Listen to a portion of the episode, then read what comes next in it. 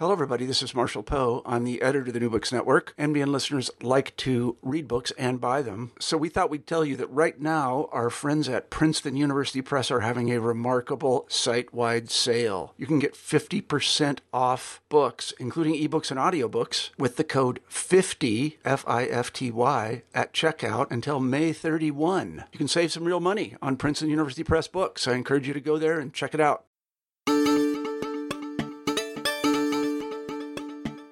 Hello, this is New Books in Science Fiction, a podcast about science fiction, books, and writing.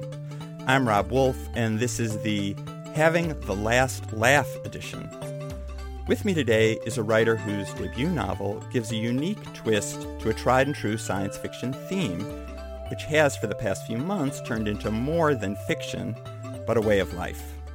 The Down Days by Ilze Hugo is about a pandemic and though everyone is encouraged to wear masks in Sick City, a stand in for Cape Town, South Africa, which is where the story takes place, the disease doesn't manifest like an ordinary infection. But we'll get to that in a moment.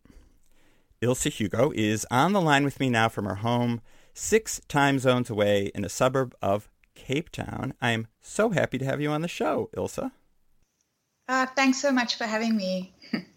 I'm sure everyone is asking you some variation of this question, but it seems impossible, like it would be interview malpractice for me not to ask. So, what is it like to write a book about a pandemic and then have a real worldwide pandemic come along just before your book comes out? It's an incredibly surreal experience. I mean, I started writing this book six years ago, and I'm sure you know publishing is really slow.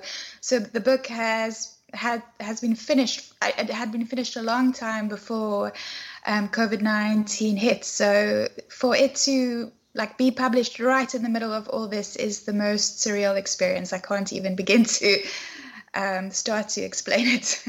there are a lot of details that you imagine that are actually playing out. I mean, doing funerals online, uh, getting food delivered rather than going to the store, which that's been a big thing here in New York City for, for people who can afford the delivery. And of course, wearing yes, yes. wearing masks. You know, everyone's wearing masks, and and there's even little details you get like walking down the street. You can't see when someone smiles, so people nod. I mean, we've all discovered that here in New York. We don't know what people are thinking because everyone's wearing a mask. Yes. Uh, you even have some people drinking bleach, which of course makes me think of our president. And I think, oh, he must have gotten an advance copy of your book because there's no other explanation for why yes. he would have suggested that injecting bleach might be a cure for COVID 19. But he probably doesn't read anyway. So my point is, you got a lot right. But I'm wondering now that we're in the middle of a pandemic, are there some details that you're observing, behaviors or practices that you're seeing in real life because of the COVID 19 pandemic that you hadn't thought of and that now you wish had been included? I mean, really, you did get so much right, but now that you have this real life example, I just wonder, I wonder what you're thinking. So yes, it's it's so interesting being a writer and as I said, having thought about all of this for about six years and seeing a lot of it actually come to life. So there are a lot of small details that I kick myself for never thinking about, like the way that your glasses fog up when you're wearing a mask, for example. All these tiny, tiny, small, like the, the fact that you get acne, some people, because if from wearing the mask too long, small, silly details like that. And just the way, like, even I've noticed I have a young son, and the way that he is struggling to interact with people um, now that he can't read their faces and lip reading. I mean, if you're deaf and you have to lip read, these all these small details are really interesting to me. And then also another detail that so I did a lot of historic research, and some of the stuff I got right is obviously um, from observing um, things that happened in past epidemics, but something that you can't really understand until you experience it is how in the beginning of this epidemic, everyone was taking it, or a lot of people were taking it fairly seriously, and they were quarantining and self isolating. And now, if you go to the shop, you have people acting as if we're not in in epidemic at all. It's as if people can only emotionally stress about it or think about it for a certain period of time and then they kind of go back to their lives and it's almost as if you go into cape town today it's almost it's, except for the masks it's almost as if we're not in an epidemic, epidemic at all. So that kind of psychological aspect that the way that people think about a situation like that and how people adapt i think is an important part of my book but i didn't quite understand the level of adaptation and how quickly we have normalized something very abnormal i think very interesting point. And of course, we're seeing that here in the United States too. And I think we all kind of feel it. And I suppose sad to see because we're still in the middle of the pandemic. And it's been proven now that mask wearing and some of these precautions people are taking, uh, we are been, been told to take, actually do work. Yes. So fingers crossed that some of that sticks or as much of it as possible sticks. Yes. I said in the opening that the pandemic that's killing people doesn't manifest as an ordinary infection. Could you talk about what the illness is and how it manifests? In my book, the illness manifests as um, there are various physical symptoms, um, some of them loosely modeled on, on Ebola, because that was happening while I was writing the book. But the major symptom is uncontrollable laughter. People kind of laugh themselves to death, literally. And that was based on something that happened in Tanzania in 1962, where um, it was an actual laughter epidemic where the government at first thought it was a viral illness and later they um, came to the conclusion that it was a form of mass psychogenic illness or mass hysteria. And in my book, the characters are in the midst of this ep- epidemic, they no one is ever quite sure what it is. There are all these rumors and superstitions, and the government isn't giving them enough concrete information so that no one's quite sure what's going on and what is it. Is it all in your their minds? But obviously, people are dying, so it's a real illness. But but no one really understands where it came from and what it's all about, the science behind it, etc. And I did that quite deliberately because while I was writing it, our country was in a kind of an unstable place politically, or at least when I started the novel. And we had a president who believed um, that you could um, prevent HIV/AIDS just by showering. And I suppose life felt very absurd to me. And I felt to a certain extent that South Africa we we hadn't quite healed from the wounds of apartheid, and um, everyone, well, at least on the more privileged side of the scale, we're trying to kind of just say, you know, it's happened, it's over, let's move on. But it's very difficult to move on when a lot of a large part of the population are still dealing with the physical implications of apartheid and the psychological implications so I was reading up about mass hysteria, and they were saying that um, scientists believe that it's a um, physical manifestation of, of a society under chronic stress.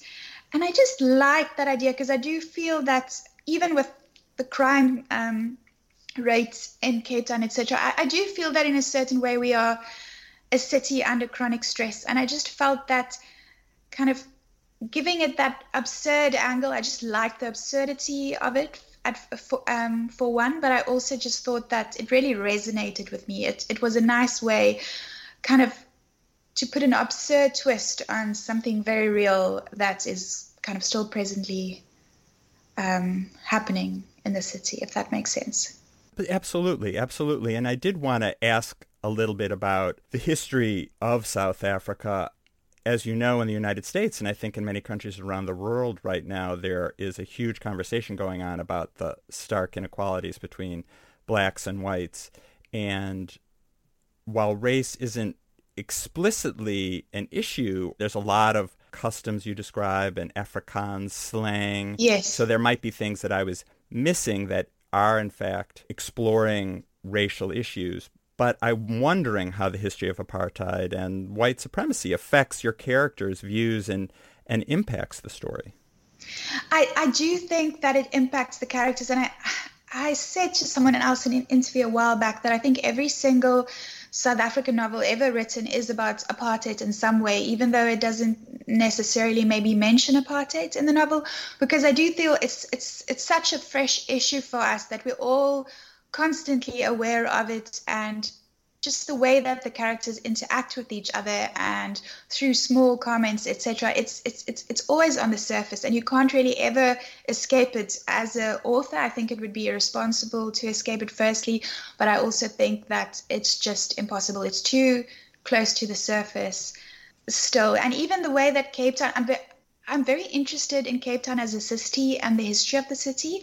I a few years ago when I started the novel, I was, or just before I started it, I did a lot of research about Cape Town because I was a freelance journalist for Time Out Cape Town. So I, so I did a lot of research about the history, and it, that his, that interest in the history of the city grew, and also just Cape Town's a, Cape Town is a very interesting city because it's wedged between the mountain and the ocean, and then we have all these other suburbs kind of on the edges. And because um, something called the Group Areas Act um, that was instated in the 50s um, pushed a lot of other cultures out, out of the city, and only the privileged whites stayed in the city, that changed the shape of the city and it changed the culture of the city in a big way. And um, that sense of equality, spatial inequality, is still a very real thing that we we're dealing with today. And it's very hard to, um, you know, address something like spatial equality. And a lot of smart people have been talking about it, about ways to do that. But yeah, so all these kind of small things and they are in there and i didn't want to make it explicit because in some ways i think as a white author i don't really feel like race is my story specifically. I, I don't really feel comfortable exploring it in a very explicit way because i don't feel it's, it's my story to tell. But i did want to bring it in there through kind of references to slavery and the shape of the city and a lot of the history in the novel like the tunnels underneath the city etc it's all based on actual history. And also um, sorry i'm talking a lot now but um, I did a lot of research on disease, the history of disease, and the history of epidemics in Cape Town. And one of the things that came through again and again and uh, was how disease and epidemics have shaped Cape Town culturally and so socially, um, um, culturally and socially, and how disease has been a vehicle to give voice to a lot of prejudices and yeah, so that kind of inequality and disease, the way that those two kind of have worked together to change the shape of the city is quite interesting to me. Well, I'm curious to hear more about that. How did disease allow people to give voice to prejudice? Um, for example, there are a lot of different examples, and but the one that comes to mind now, immediately, is during the bubonic plague. Um, if you if you were diagnosed with plague, your house would just be sterilized if you were white. But if you were not white, you would be sent um, to kind of these isolation camps on the Cape Flats. And the Cape Flats historically is where people um, got sent. Um, in the 1950s, after the Group Areas Act, when the government pushed people out of the cities, they sent them to this very barren, desolate, sandy waste land. And um, interestingly, you would think that that only happened then, but it actually happened during bubonic plague already.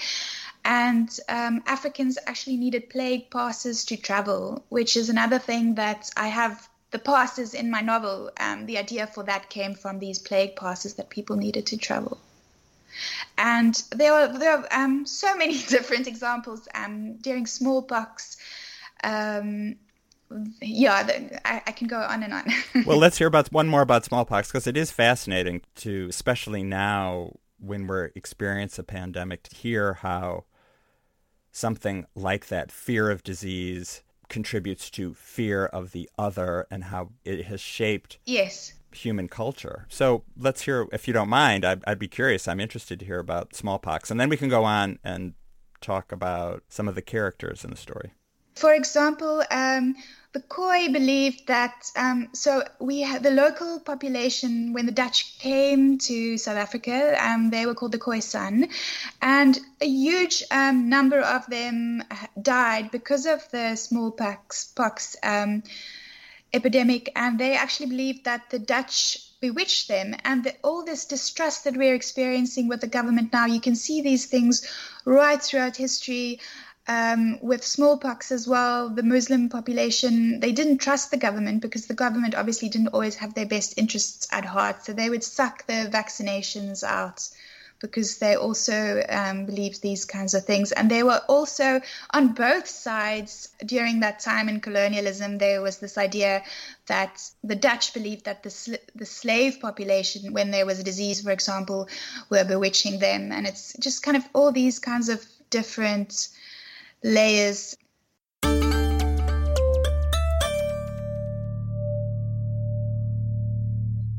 Let's move on to talking about some of the characters in the story. You've got a lot of different characters, lots of points of view. Most of them are just scraping by, living on the margins. Do you have a, a favorite character among them? Uh, that would be hard. I think I really like Fred Mostert because he's kind of my comic relief character but I also think he's got a lot of heart.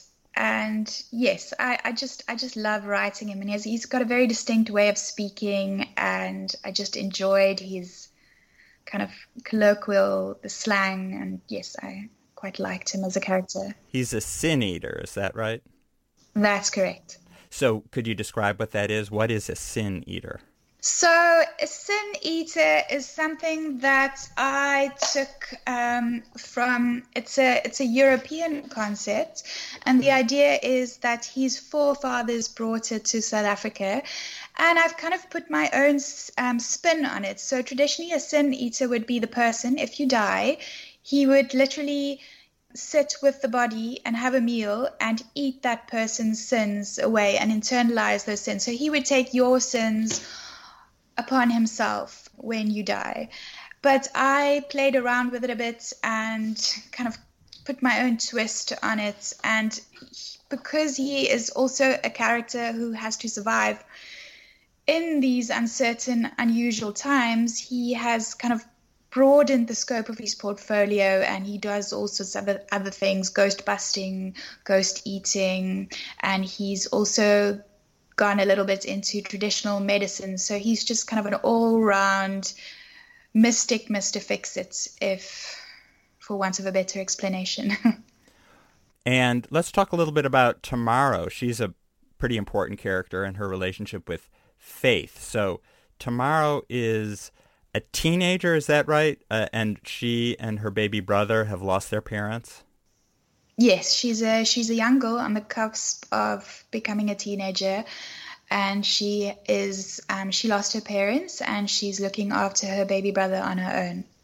Towards the beginning of the story, someone kidnaps the baby brother and she has a hard time getting the authorities to look for him and eventually she connects with this other character faith who calls herself a truthologist. Yes. I thought it'd be interesting to talk about their relationship. Why does faith want to help tomorrow and and what is a truthologist? So basically faith um, i also quite she really grew on me um, throughout the novel, throughout writing her character. She lost her son to to um, the laughter quite a few years back, and um, I think all the characters in the novel they have different ways of dealing with their grief. And for her, she met this character called Lawyer, who is journalist who works for this very dodgy tabloid called The Truth and because of the loss of her son, she has lost faith in the government. She has lost faith in science because she can she feels like the system has failed her. And now she is looking for she's struggling to connect with people, but she is still very kind of a nurturing kind of a person, but she's kind of holding herself back in a sense but she's she's also trying to make sense of this new world and one of the ways that she does that in the beginning of the novel is by being interested in all these crazy, strange conspiracy theories. as a way of um, finding kind of a new faith, new faith in something and trying to make sense of the world that she feels has betrayed her. Um, and a truthologist is basically so I play a lot with the, with the notion of truth. I've always been interested in the notion of truth, especially in a country like South Africa, where I grew up as a young child. Um, when Mandela was released from prison, I was about 11, 12. So there was this narrative that we learned in school before he was released from prison. And then that narrative changed and the history changed afterwards. So I've always been quite interested in this idea that history is written by the victor and that, that there are different versions of the truth. Not that, I mean, it's not all truth, obviously, but there are different versions of the same event. And Faith as a character and also the underground library I talk about, those are both ways for me to deal with that. And Faith as a character likes to find patterns in random data. And she's very interested in understanding the world. And with this friend, she becomes, um, she starts moonlighting as a detective. And she because she believes that the government is, isn't doing enough, she kind of feels that there are all these people in society that aren't being helped by the government and that don't have money to pay someone else, and they and she feels that the police, I mean, uh, they don't have the capacity to deal with all of this. So she feels that she wants to make the difference, she wants to help, and that she has this unique perspective on things and it's also just a way, I think, for her to deal with her grief. And she starts moonlighting as a detective, but she calls herself a truthologist because she, I think, is grappling with this idea of truth and she wants to shine a light on it. Well, I also want to ask you about the underground library, but I want to go back to Nelson Mandela for a second because I'm fascinated yes. about this idea that before when you were younger than 11 you heard one version and then afterwards yes. a different one i mean that's a fascinating lesson in spin doctoring and power and literal whitewashing i suppose so what were the yes. two versions although i can imagine generally what they are could you yes. explain so i was very lucky to have liberal parents who taught me right and wrong from an early age. But still, what we read in the newspaper, we didn't really understand the extent, or at, at least me as an 11 year old girl, because I think my parents obviously shielded me from some of it. So I didn't really understood the violence and the extent of it. And obviously, I think if you're in that bubble, you you don't really want to believe the worst of it. And if the newspaper tells you, you know, it's not really so bad, I think it's very easy to fall into that safety net and to not really examine it too much. And I think I only really understood everything that had happened. I mean, not even half of it, but a lot more um, when I start when I went to university and when I started learning about all these things, and that really opened up my mind. Um, and sh- I think that's why I, I, think it's changed the direction of my life and it's made me more interested in kind of really examining things from different angles and not just kind of you're talking about the vi- the violence of apartheid and the cruelty yes. and the horrors and the oppression of the black population yes i mean we knew it was going on but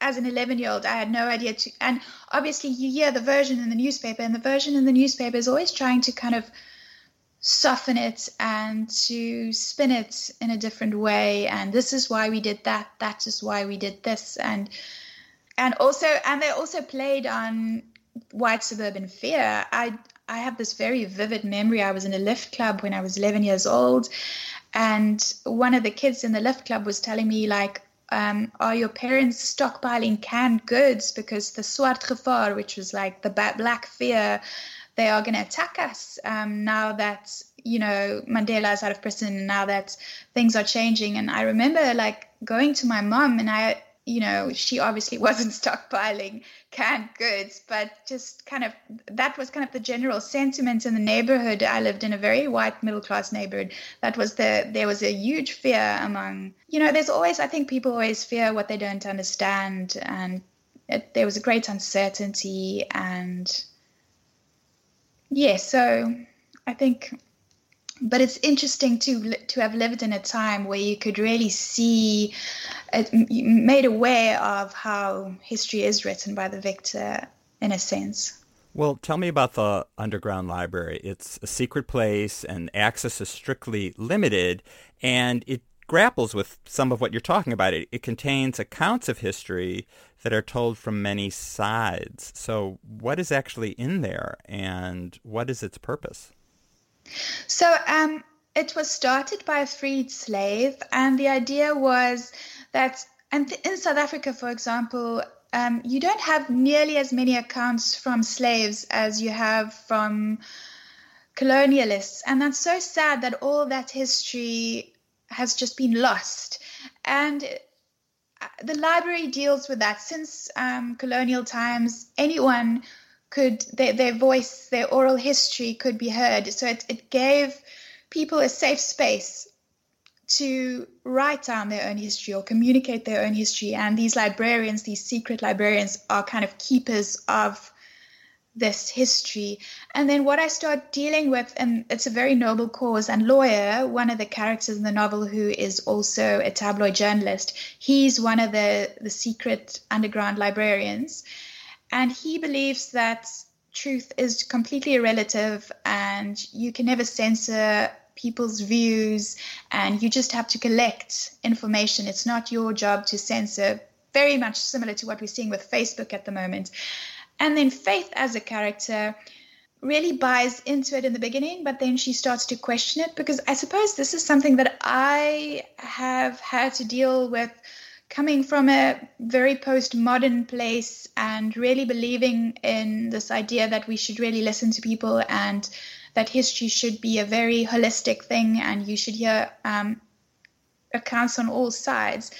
And then going into the Trump era and the social media era, and really with these social media algorithms kind of creating these thought silos where you are you're only hearing the information that you already believe in and it's fed to you in these feedback loops and I suppose that was something that I was grappling with as well. How do you balance these two? How do you give people space to tell their stories, but understand that, you know, this concept concept of the relativity of truth can actually be very dangerous at the same time if wielded by the, the wrong people. There's one other thing I wanted to discuss, which is an important part of the book, and it involves ghosts. But I also don't want to ruin the story, too. Yes but I wonder if you could just talk about why that is a part of the story. I mean, there are ghostly characters, and of course, there's so much death in the story because it is about a pandemic and people are dying and yes. people are traumatized by deaths that they've experienced in their lives, the loss of loved ones. How did you weave and why did you decide to make this also, in a way, a ghost story? So there are different reasons. Um, two main reasons. Well, also I, I just like the idea of a ghost story. I thought it was sounded like a cool idea. And secondly, I do think ghosts are a metaphor for the burdens of the past that we have to deal with in order to kind of create a better future. And coming from a historic um, perspective, just this idea of all these forgotten bones buried underneath Cape Town as a city, and how the city is currently dealing with giving a voice to these stories that's a lot of these stories that have been forgotten. Also, there's a myth that I mentioned in the beginning of the novel. It's the myth of Van Hunks and the Devil, which is a very real, quite famous myth about Cape Town. And it's about this pirate and the um, this kind of 17th um, hundred pirates and also the devil and they're sitting on the mountain. And one day the pirate goes onto the mountain to smoke his pipe and then the devil um, is there but he doesn't realize it's the devil it's a stranger because the devil is wearing a hat obscuring his horns. And the devil challenges the pirate to a smoking duel. And because Van Hunks is such a fantastic pipe smoker, the deal just continues on and on and on for years and years and hundreds of years. So that today, when we are looking at Table Mountain and we see this cloud of smoke over the mountain, it's just Van Hunks and the devil, and they're just sitting there still smoking their pipes. And I love that story. I've always loved the story, and I really liked the idea seeing all the violence that has happened in our history, this idea of Cape Town being a city and being overlooked by the devil and a pirate. And that's kind of got me thinking about this whole idea of purgatory.